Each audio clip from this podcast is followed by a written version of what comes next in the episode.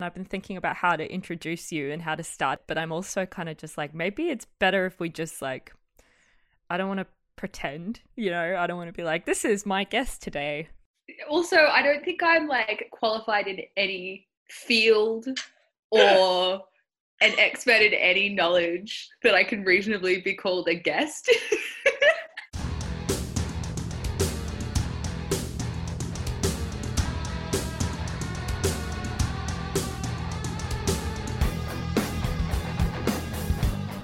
Welcome to another episode of Bronco Busters, a podcast sharing the stories of women and queer people in pro wrestling.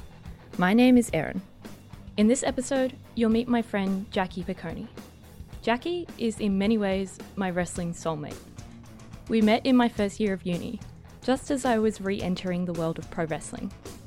Somehow, I was able to wrangle Jacqui back in through uncovering a collection of shared childhood memories.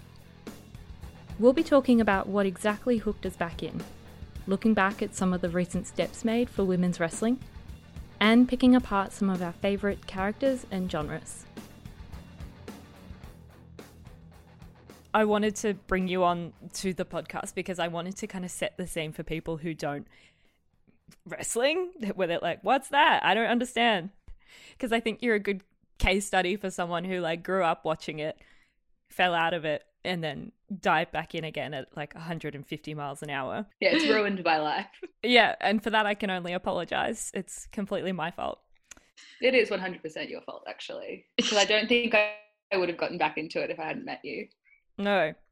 Yeah, so I am sorry, but I would like you to paint that picture for everyone as to how um, I wrangled you back in. So most people would know pro wrestling, like WWE, as children. You know, they would have might have watched it as kids with their family um, on TV, and yeah, it's usually WWE. Um, I was very much, I was very much watched. I watched WWE, and we, I wasn't allowed to watch it at my house. Yeah. My mum was not, did not approve. And to be fair, I think the time that I would have been watching it, I can imagine my feminist mother being like, absolutely not. Uh, and so yeah, I watched it like friends' houses and stuff. Really loved it, and then kind of yeah, like hit like 12, 13 and was like, um, I like boys. Uh, I have better things to be doing with my time. Um, so stopped watching it, didn't watch it all through high school, didn't watch it for first probably five years out of high school, four years out of high school, and then came down to Melbourne and met you at uni.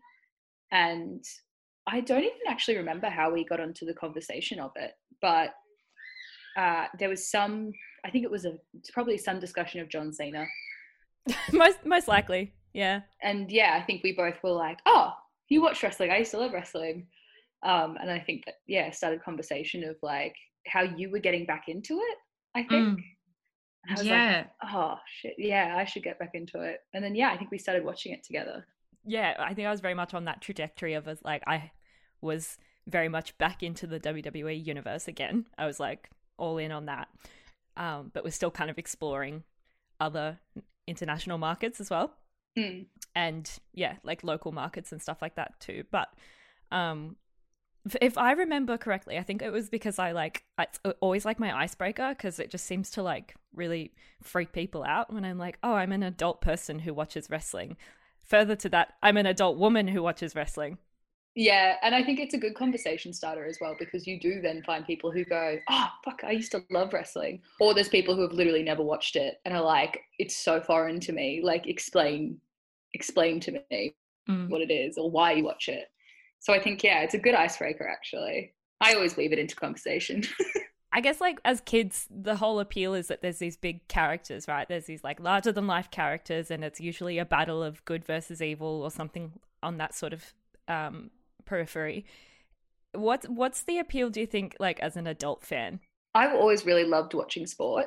I find it really intriguing, especially live sport. I find it very compelling, I guess, and especially like when like games are really tight, It's like a game of rugby or something. If it's a really close match and the you know the teams are really good, it's you know that builds that tension really well, and so it's so enjoyable. And then I think it's kind of the same thing, but you add theatrics to it like because i think the standard of wrestling now especially is so athletic and so like actual like you can't say that people who do wrestling aren't athletes because it's insane. Um, and because it's pre-scripted. What? Like, but it's like it, it, because it's pre-scripted, you can't really be like, well, th- like because this person's performing better, they're going to win. You kind of never really know what's going to happen.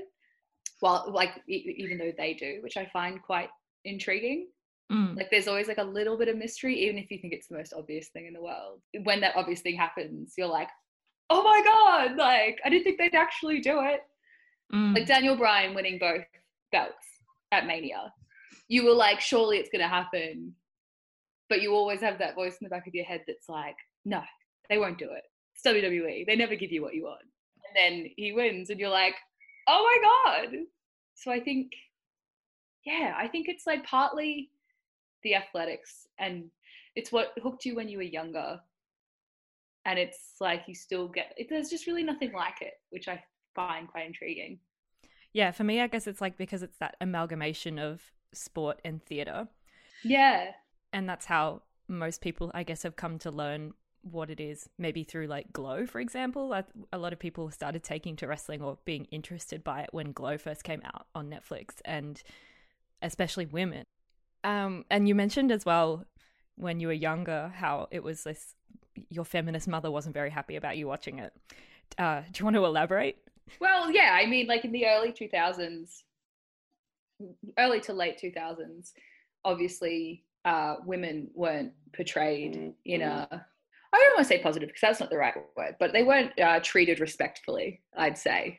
Um, I, I, I only ever watched WWE. I wasn't really aware of anything else. So in WWE, women weren't really portrayed as smart or capable, or you know, they were always either like an evil, like femme fatale, like Trish Stratus played that so well, or you know, I guess like in my brain, the only one that kind of got away with it was Lita, but then she didn't because she ended up in that Edge Matt Hardy thing. Mm. So I think like it was like they were women were treated more as objects or um, sort of the visuals of wrestling rather than uh, equals to the men who are competing. And I think when you think like when we look back on some of the like the women wrestlers, they did have the capabilities mm. but they weren't really given the opportunity to. And so, yeah, I think like my mum was like, um, you're like 10. I don't think I need you watching like a bra and panties match. I mean, it's interesting, right? Because like, I guess I was maybe a few years ahead of you um, in that when I was in my obsessive phase, I was probably like 11, 12 when I was at my, my worst, like buying John Cena merch and all the rest of it. It was, yeah, 2008, 2009 See, I was in high school then. I wasn't watching it anymore. It was still the same though. Like the women's matches got like what, maybe two minutes on a card of a like three hour pay per view, for example. And uh, yeah, there wasn't. I mean, the Playboy thing had just been a real prominent storyline where Snoop Dogg was around all the time for whatever reason. I hate wrestling.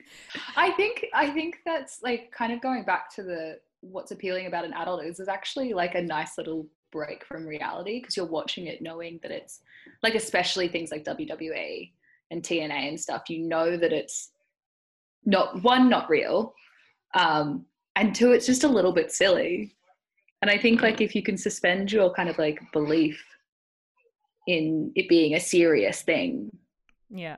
I think you and I get on, along watching wrestling on that level because we view it the same way, like aesthetically and for the storyline. We think it's a bit ridiculous. But at the same time, I wouldn't I, wouldn't say that we don't truly invest in those like really intense grudge match scenarios or athletic contests as well. It's I think I very much compartmentalize but like I kind of reserve my like serious serious wrestling brain for which is not a thing for um New Japan matches, and then like the silly fun stuff is in WWE. I would say the same, but at the same time, I know that when I watch Japanese wrestling, I'm just like thirsty as all hell. Like. I think we need to talk about how horny wrestling is because I feel like that's not a conversation that people are having, and we have every single time there's a pay per view on every single time, and especially when we watch Japanese wrestling, because yeah. Japanese wrestling is way hornier. It's way hornier. It's more homoerotic by far. I think there's two I think there's two sides to it for me. I think there's like the homoeroticism, which is very true of all wrestling. Like, you know, generally you have men in tights and they're oiled up and they're, yeah, they're just rolling around with each other. That's very homoerotic. And there's always these really like serious storylines of like protect our tag team partner and stuff. Especially in Japan where they've like got these factions and they've got like I was watching um the video of Kenta when he joins the Bullet Club and like Shibata coming down and I, I was like, listening to it with the Japanese commentary and I was reading the subtitles and I think I, I told, told you about this and they were like they're meant to be soulmates. How could he do this to his soulmate? And it's like I think that's the second layer for me is that there's it's the homoeroticism but then there's the theatrical and uh I don't know prestigious nature of it as well. It makes it so interesting as a western viewer to watch. I guess I wanted to um also talk about the move towards women's empowerment, um, and I'm using quotation marks because we know that it's kind of flawed in a lot of ways in wrestling. But maybe we'll just stick with WWE for now. Uh, for all that they've done well, there's a lot that they could do better as a brand and as a um, a wrestling company for their women. If we talk about the pros and cons of women's wrestling in the last like five years, what would you say they are? Um, I think it's a funny thing actually because I think the NXT women's roster at the moment I'm trying to think of any other one, but I genuinely think they've probably got the best women's roster in the world. I think you'd be really hard pressed to beat it. So I think the pro would probably be NXT's booking of the women, I think has been really solid. I'd be hard pressed to really point out many flaws. But so yeah, I think a, pro is definitely the way that they've been booked in NXT. I think in general, giving them more time, giving them a lot of firsts and the last five years has been good. You know, like your first Hell in a Cell, your first um, Extreme Rules, first Rumbles, um, stuff like that, uh, first Survivor Series. But I think the con to that then has been that it's been consistently the same women, which I get. Obviously, you do still have to build stars, but I think like Charlotte Flair.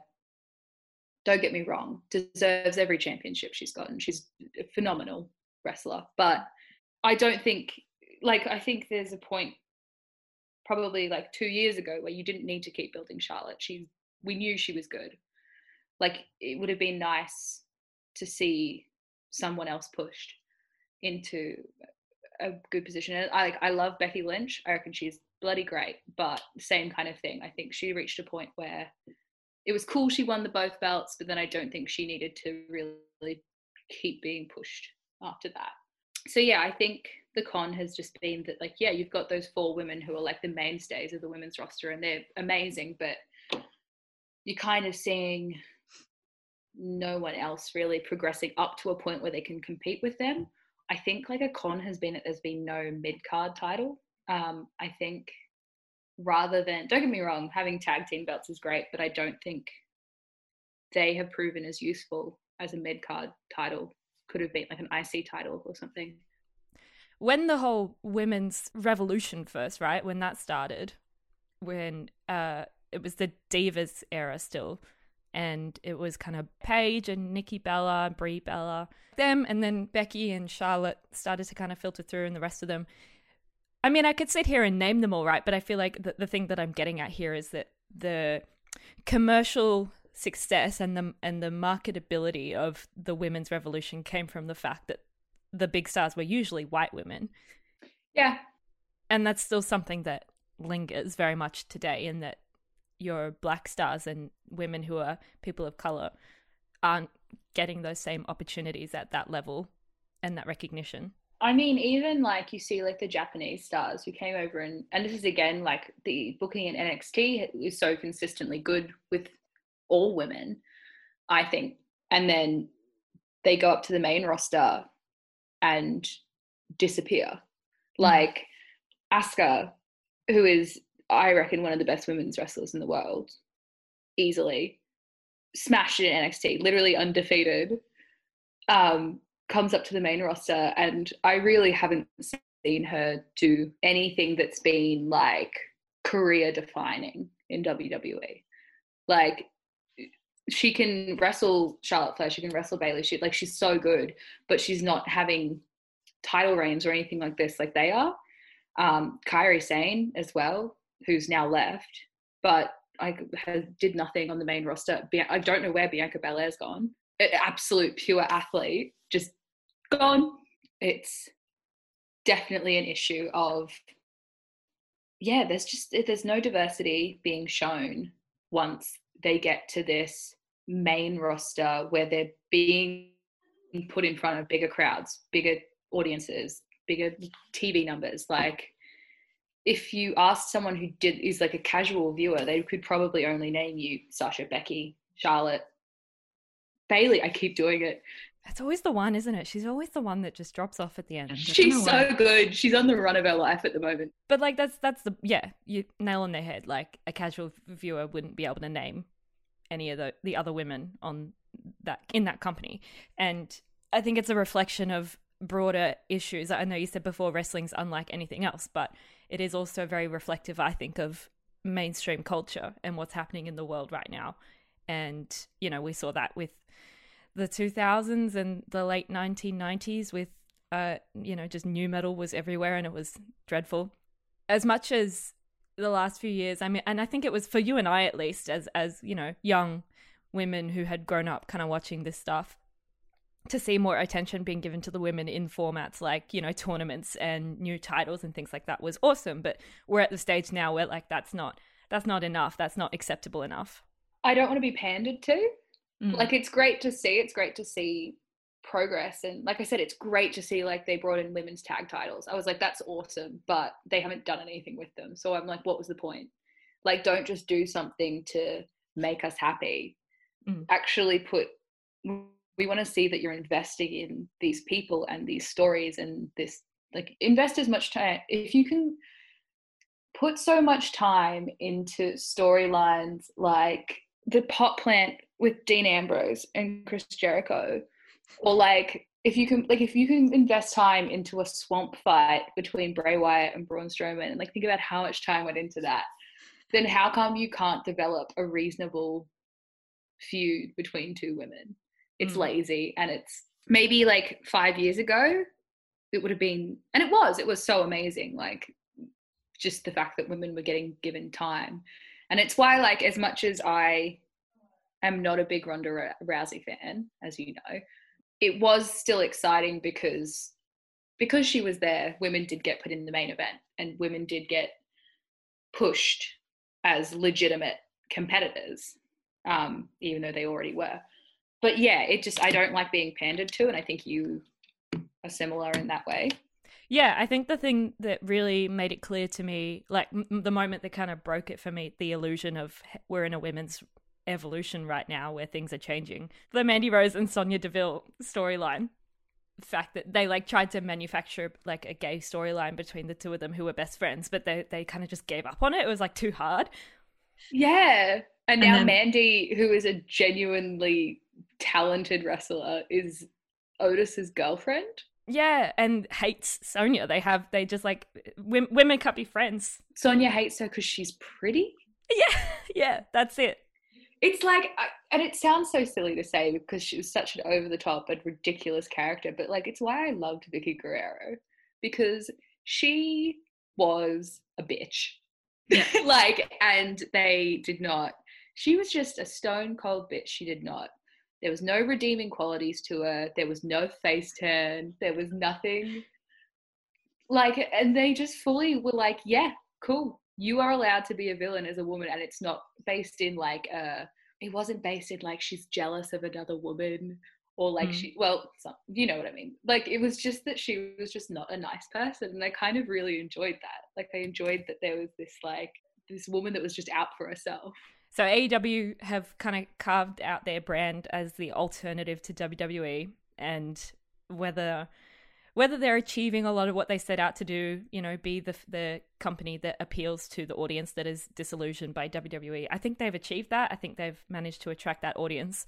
However, I think the majority of that audience is still very male, is still very straight, is still very white, and I mean, you can't say that that's true of wrestling. Like, it, I've had the argument thrown at me that, oh, it's just because wrestling appeals to white, straight people because it's like Hick City. But that's because people remember it for what it was when they were growing up, right? That 2000s era. Nyla Rose was their women's champ. She is a trans woman and a trans woman of color on top of that. And she cops so much abuse from fans because of her existence, right, as a woman in this women's division. And I think that kind of just says it pretty loud and clear that companies as a whole maybe could do a lot more to combat, you know, racism, homophobia, transphobia, sexism in their fan bases. But we could also say that, I, I don't know, it's like, is it the responsibility of fans to do that? Is it the responsibility of companies to foster that culture? I think it's kind of both because I think while I do think AEW, you know, there is still a lot that could be done, not to just pinpoint them, but I do think they've done a much better job than somewhere like WWE. Like I, I think I remember quite early on, they like banned a few people from their shows and stuff because they were like yelling out awfully transphobic stuff while Nyla was having a match.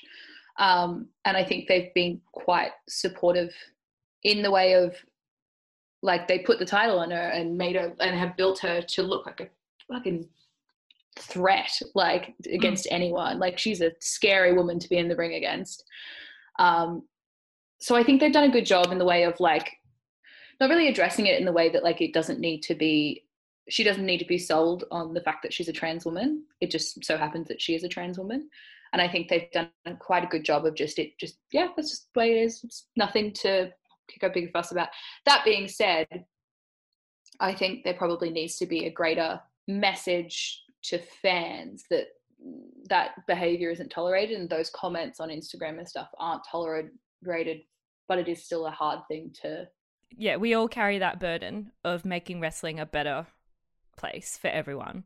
Yeah. Um, and a safe space for everyone, I think. Like a space where people just can enjoy themselves, especially because wrestling is such a left field thing in itself. Like it's not a very mainstream thing.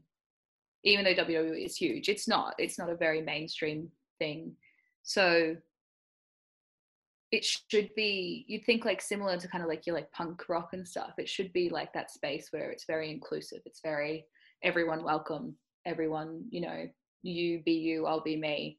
And it's not I, as much as WWE still does have obviously the monopoly um, it's not just WWE anymore. There's so much out there for anyone, like whatever you like. There's something. Do you like really hardcore wrestling? Cool. There's something there for you. if Do you like, you know, like me? Do you like watching people get kicked in the head real hard? Cool. Go watch New Japan.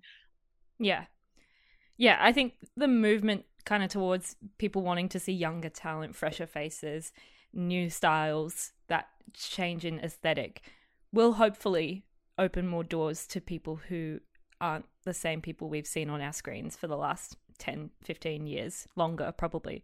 Um, I guess like the proliferation of like on demand services now mean that you can watch your favorite company in the UK that seats like 50 to 100 people and you can watch the stories that they put on and the, the sort of talent that they have there in, in a diversity sense and you can be like, oh wow, the wrestling world is actually a lot bigger than I realized watching it as a kid on my screen. And it was Randy Orton breaking into Triple H's house, or was it the other way around? It was Triple H breaking into Randy's house, wasn't it?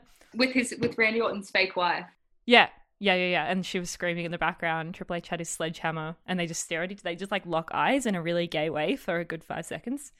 Randy yeah. Orton had like a shirt that's like fourteen sizes too big for him on. I would like to say that the more you kind of move away from the bigger products and start checking out smaller products that have a bit more, you know, um, of build around them, more more so than like maybe just your local at, in the country town that sits like hundred people type thing. But you know, yeah, I would like to think that as you start moving a- away from the bigger products and checking out smaller companies, there is a lot more attention to detail in how to protect patrons and how to look after patrons and how to um, also just like tell authentic stories with representation. And you know i think there's some companies that do that really well already um, but as we've seen i guess with like the speaking out movement the, there's been a lot of like uh, disappointment for me at least come to surface about companies even as close to home like local companies that aren't doing the basic thing of protecting their workers and protecting their fans. Um, I think it's a whole culture shift that needs to happen, though, and and I mean more broadly than just in the wrestling community, because I think um, almost like parallel to this happening in the wrestling industry, there's obviously a lot going on in the music industry at the moment, yeah, especially in Australia. Um, that's very similar to the speaking out movement. To steal a really cliched phrase, but it's kind of like waiting for that like times up moment to kind of like, but for it to actually be real and not just a a slogan.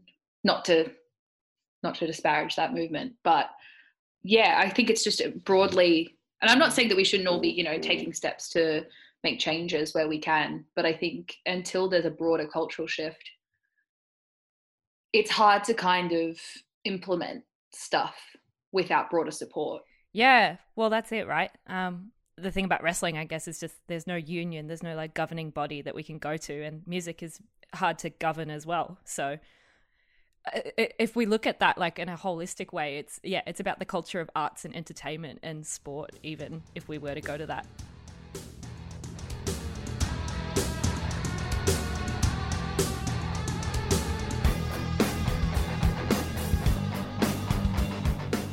Bronco Busters would like to acknowledge the traditional owners of the land on which these interviews and stories are recorded throughout the Kulin Nation. We pay our respect to their elders, past, present, and emerging. We also extend this acknowledgement to the traditional owners of the various lands on which our guests reside. Sovereignty has never been ceded. Colonial violence is ongoing, and the fight for justice resides with each of us. To hear and read more from the women and queer people of pro wrestling, head to our website, bronco-busters.com, for more stories and transcripts. You can keep up with us on Facebook and Instagram at Bronco Busters AUNZ. And don't forget to subscribe wherever you get your podcasts.